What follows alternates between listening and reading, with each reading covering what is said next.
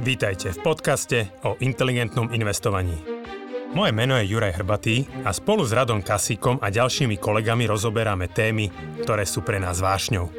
Finančné vzdelávanie, šetrenie a investovanie sú oblasti, ktorými vo Finaxe žijeme každý deň.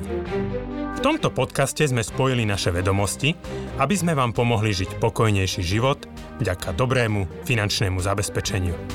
Stiahnite si do mobilu našu aplikáciu Finax a nezmeškáte nové podcasty, blogy či skvelé webináre. Zdravím všetkých poslucháčov Finax radí, aj divákov Finax radí. A moje meno je Radoslav Kasík, so mnou sú tu Antonka a Juraj Hrbatý. Ahojte páni. Ahojte. Ahoj. Ja tu mám takú dlhšiu otázku, takže počúvajte pozorne páni.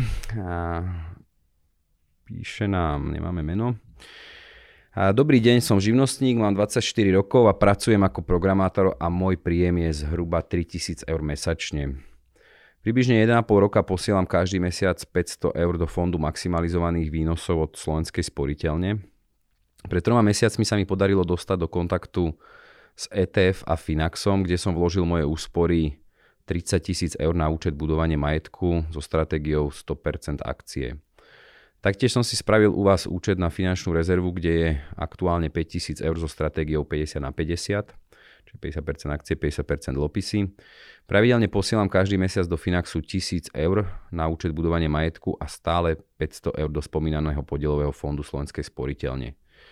Po skúsenosti s Finaxom a tým, že podielový fond sa zdaňuje, som si uvedomil, že by som prostriedky z podielového fondu rád presunul do Finaxu ale investícia v hodnote 7000 eur v podielovom fonde je momentálne v 7% strate.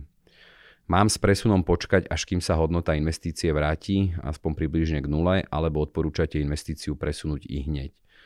Taktiež som si vedomý, že som u vás premeškal aprílovú zľavu na presun investície.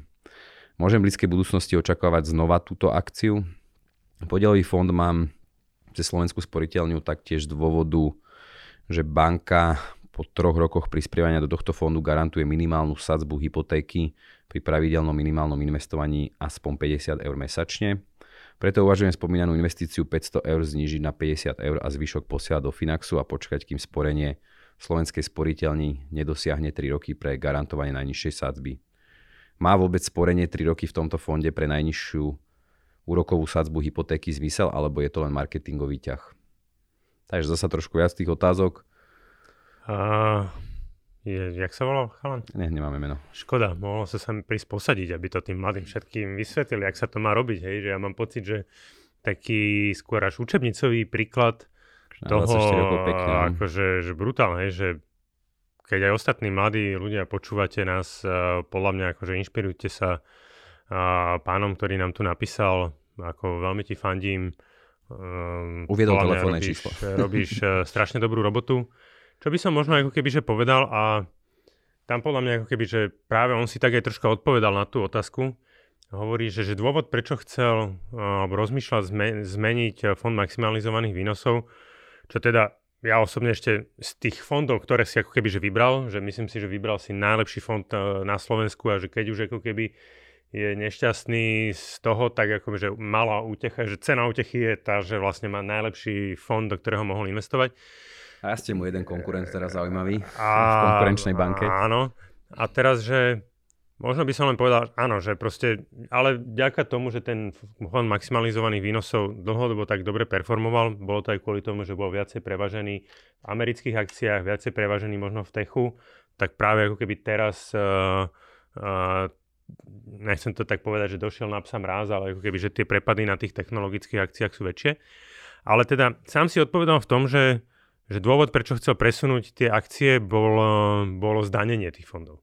Hej, no a tým, že je strate, tak akoby ideálna príležitosť na to, aby tie peniaze vybral, nemusí tým pádom z toho platiť žiadnu daň, hej, a ako keby neprišiel, de facto neprišiel o daňovú, daňovú výhodu, hej, a, lebo tie peniaze môže ešte a, ideálne čo najskôr presunúť, pretože ako keby, keby čakal, tak kým sa ten, ten fond maximalizovaných výnosov napríklad posunie o tých 7% hore, síce by tam neplatil daň, ale no, síce vlastne je to, ne, je, to, tam je to rovnaké, akože... ale ako keby je, má už teraz uh, získava skôr môže získať ten ročný časový test, hej, uh, na to, aby získal to daňové oslobodenie s tými akciami. A hlavne získava akože lacnejší produkt, že na úrovni poplatku za riadenie toho akože podielového fondu, keď si to porovnáme s našim poplatkom, tak akože to naše riešenie je lacnejšie, lepšie diverzifikované, širšie a zároveň aj tým pádom ten návrat môže byť akože rýchlejší, akože nikto nevie, nevidíme budúcnosť, možno sa zotaví jeden fond, skôr možno druhý,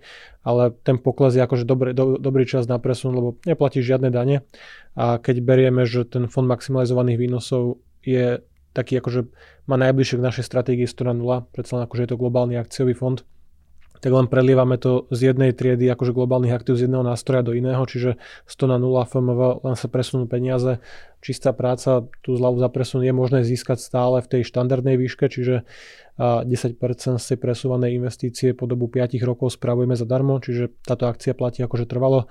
Stačí nám poslať nejaké potvrdenie o výplate to, tých podielových listov o redemácii, prípadne aj obrad na bankovom účte a mailom, nejaký scan PDF a tú zľavu nastavíme, čiže zľava tam je možná a určite akože aj či už počas poklesov, počas rastu, že keď už jednoducho raz viem, že existuje efektívnejšie riešenie, nejaký nástroj, nejaká lacnejšia, lepšia poistka, lepšia investícia s nižšími nákladmi, nižším rizikom, lepšie riadená, tak jednoducho treba to spraviť, treba to presunúť.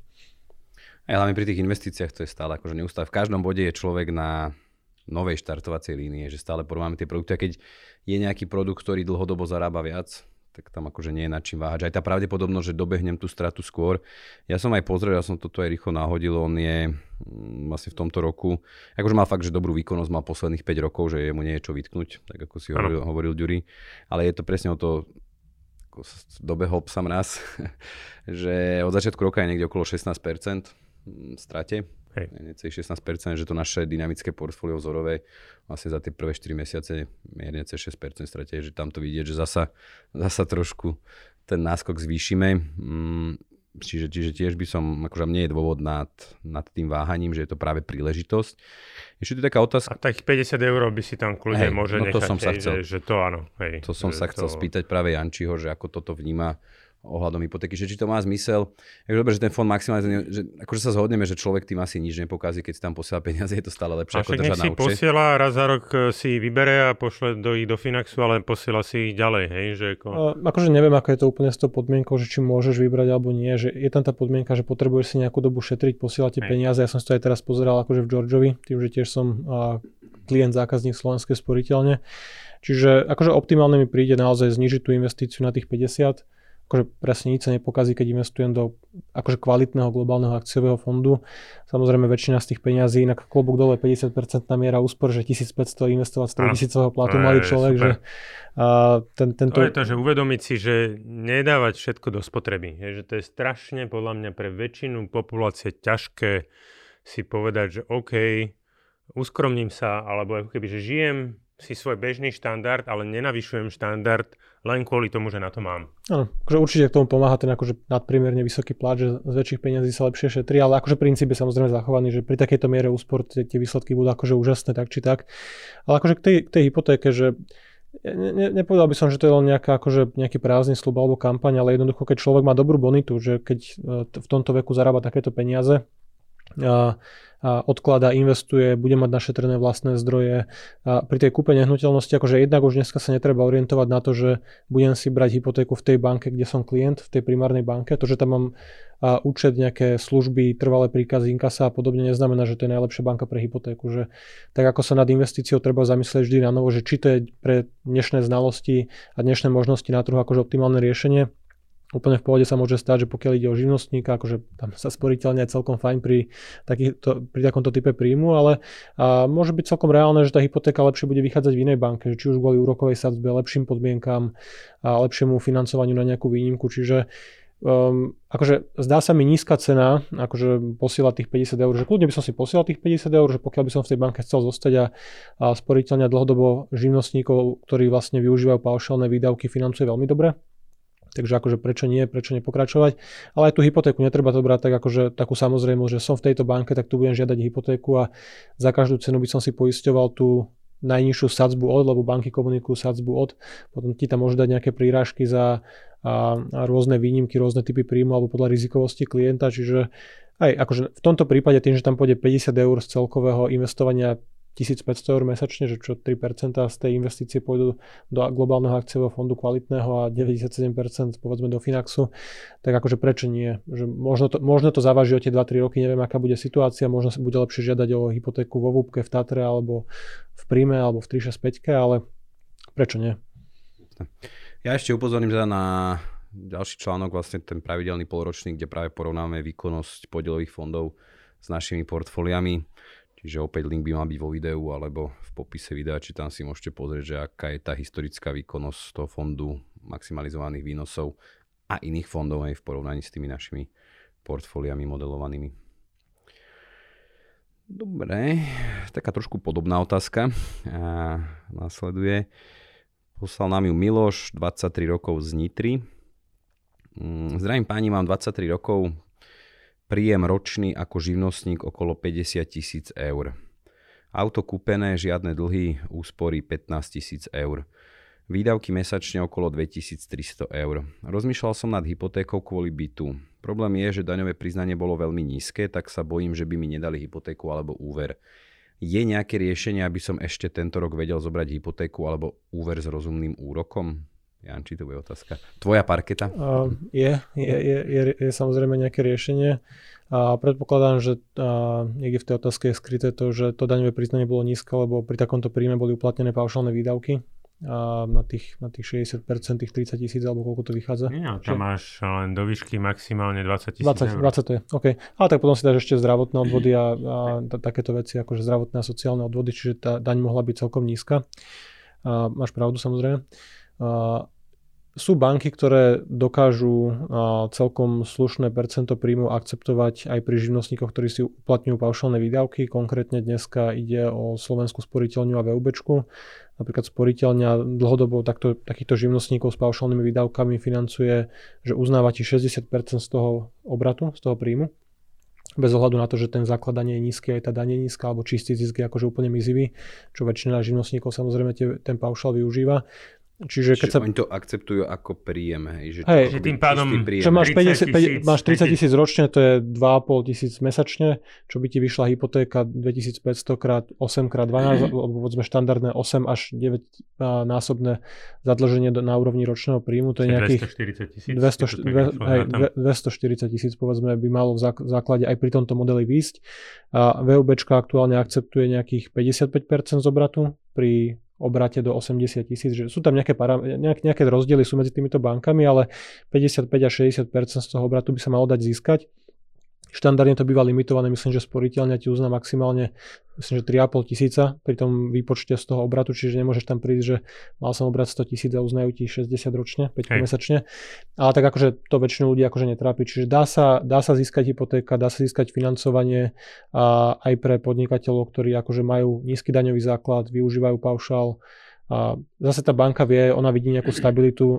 Nie je samozrejme možné podnikať 3 mesiace a pýtať si to financovanie tak ako na základe trvalého pracovného pomeru, ale keď je tam nejaká história, myslím, že sporiteľne má minimálne 6 mesiacov v minulom zdaňovacom období treba podnikať a samozrejme to podnikanie pokračuje aj ďalej alebo štandardne niekde okolo povedzme jedného roka podnikania, tak tá banka vidí, že to je predsa nejaké stabilné, že tí živnostníci, tečkári fakturujú nejaké firme častokrát rovnakú sumu.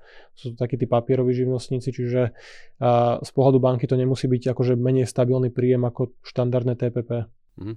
No to je dobré, tak tu znie celkom optimistický príjem. tak... áno, že netreba vkráčať do každej banky, že mnoho banky povie, že ti uzná 10, 20 alebo 30 a hotovo, pokiaľ nie si nejaký komorový zamestnanec, nejaký notár alebo niečo podobné.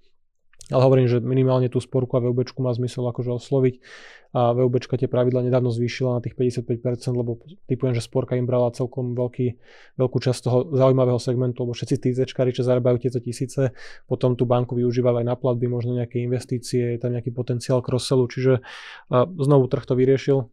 A viac menej tým, že ti uznajú povedzme 60% z príjmu, tak to nie je o moc iné, ako keby si bol zamestnanec, lebo z tej super hrubej mzdy ty ako zamestnanec aj tak uvidíš nejakých 55%, nie? Zvyšok idú dania odvody. Čiže akože nie, nie je to nejaké štedrejšie, ale je to povedzme na úrovni toho úvesku. Akurát ti to berú, že keby si mal z toho čistú mzdu, tak ti 60% zoberieme. Alebo teda uznáme pre tie... Pre tú je to ešte lepšie ako na úrovni Ej, čistej trošku, trošku navyše to je ešte trošku lepšie. Hej. Hej. Tak Miloš, utekaj do VUBčky a Slovenskej sporiteľne. A ostanem ešte pri, pri týchto dvaciatníkoch. Ďalšiu otázku nám poslal Tibor z Bratislavy, 25 rokov. Mm, dobrý deň, v súčasnosti pracujem v zahraničí a môj príjem, mesačný príjem predstavuje 4500 eur, z čoho viem odložiť 3000 eur. Čiže opäť také príjemné Kokos. problémy. Čo sme, čo sme robili tam, my v tom veku? Že, že ja neviem, že presne, že, že čo som robil. Ja som, môj prvý plat, kamo bol 20 tisíc slovenských korún. 700 eur. eur, hej. To, to, to, a minul si 800, že? No. Takýto príjem potrvá po dobu jedného roka, pokiaľ sa vráti na Slovensko. Po návrate očakávam dramatický pokles príjmu a prípadne aj úplný výpadok na dobu pár mesiacov. Keďže nevlastním žiadnu nehnuteľnosť, čo najskôr po návrate plánujeme s partnerkou kúpu nehnuteľnosti na bývanie, a tak viem, že v tom čase budem potrebovať čo najväčší objem hotovosti, aby som mal čo najširšiu slobodu výberu. Akú investičnú stratégiu by ste mi odporúčili? Ľudia z okolia mi radia, že investovanie na takú krátku dobu nemá zmysel. Ďakujem. Či tu sa bavíme zhruba o horizonte rok, rok a pol, možno maximálne dva roky. Tá otázka, možno by som začal. A dostane vôbec úver, keď nebude zamestnaný, keď sa vráti na Slovensko? Akože keby sme začali tej, z tej časti úveru, tú investíciu nechám na teba, tak uh, akože je možné žiadať o hypotéku aj na, zá, na základe príjmu zo zahraničia, čiže nevidím dôvod, prečo akože nevyužiť ten aktuálne vysoký príjem na to uverovanie, že štandardne eurové príjmy z Európskej únie alebo prípadne Európskej menovej únie alebo aj uh, na výnimku príjmy zo Švajčiarska alebo z Veľkej Británie, akože mnoho bank uznáva, Mm-hmm, akože je, že je to ťažšie dokladovať, že častokrát budú chcieť nejaké výpisy, pracovnú zmluvu, prípadne si budú overovať u zamestnávateľa cez nejaký akože, uh, kontakt, že naozaj tam pracuje, že možno budeš musieť nejaké dokumenty overovať, prekladať do angličtiny, keď sú akože z iných krajín, ale je možné získať financovanie. Niektoré banky to možno trošku krátia, že ti uznajú 80-90% toho príjmu, niektoré ti uznajú celý ten príjem. Čiže uh, ja by som tú hypotéku riešil možno už aj teraz, keď to ten príjem dovoluje. Samozrejme, uh, treba to akože neprehnať, lebo keď, je, keď niekto počíta, že príjem klesne zo 4,5 na 1,5 alebo 2 tisícky, tak nezoberiem si teraz 300 tisícovú alebo 400 tisícovú hypotéku a po návrate na Slovensko to nebude z čoho splácať. Ale akože ja by som ten príjem využil už teraz, a zadržal by som sa na takú úroveň, ktorá bude zvládnutelná aj pri tom predpokladanom poklese mzdy. Nevieme, prečo k tomu poklesu dôjde, že či ten rozdiel platov v zahraničí na Slovensku je taký obrovský, alebo možno za ten rok sa dá nájsť nejaká zaujímavá práca, niečo vymyslieť, že aby tam nebol taký razantný skok, ale tak akože k tomu nemáme informácie.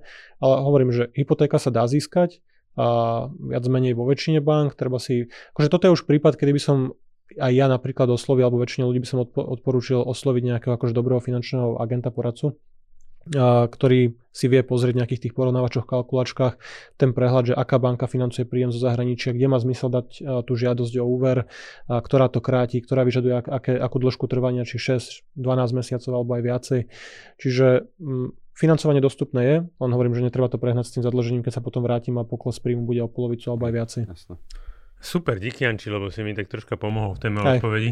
Akože dobre, ja to že... tak možno vnímam, že tu je taká možnosť, že on zvažuje, že si akože gro tých e, peňazí z tej ceny, alebo tej ceny nehnuteľnosti našetri. Tak ja to vyzerá, že vie šetriť 3000 mesačne, že Hej, to je celkom ale slušné. akože ja v danom momente asi by som išiel, proste by som si kúpil tú nehnuteľnosť teraz, aj kvôli tomu, čo Janči hovorí.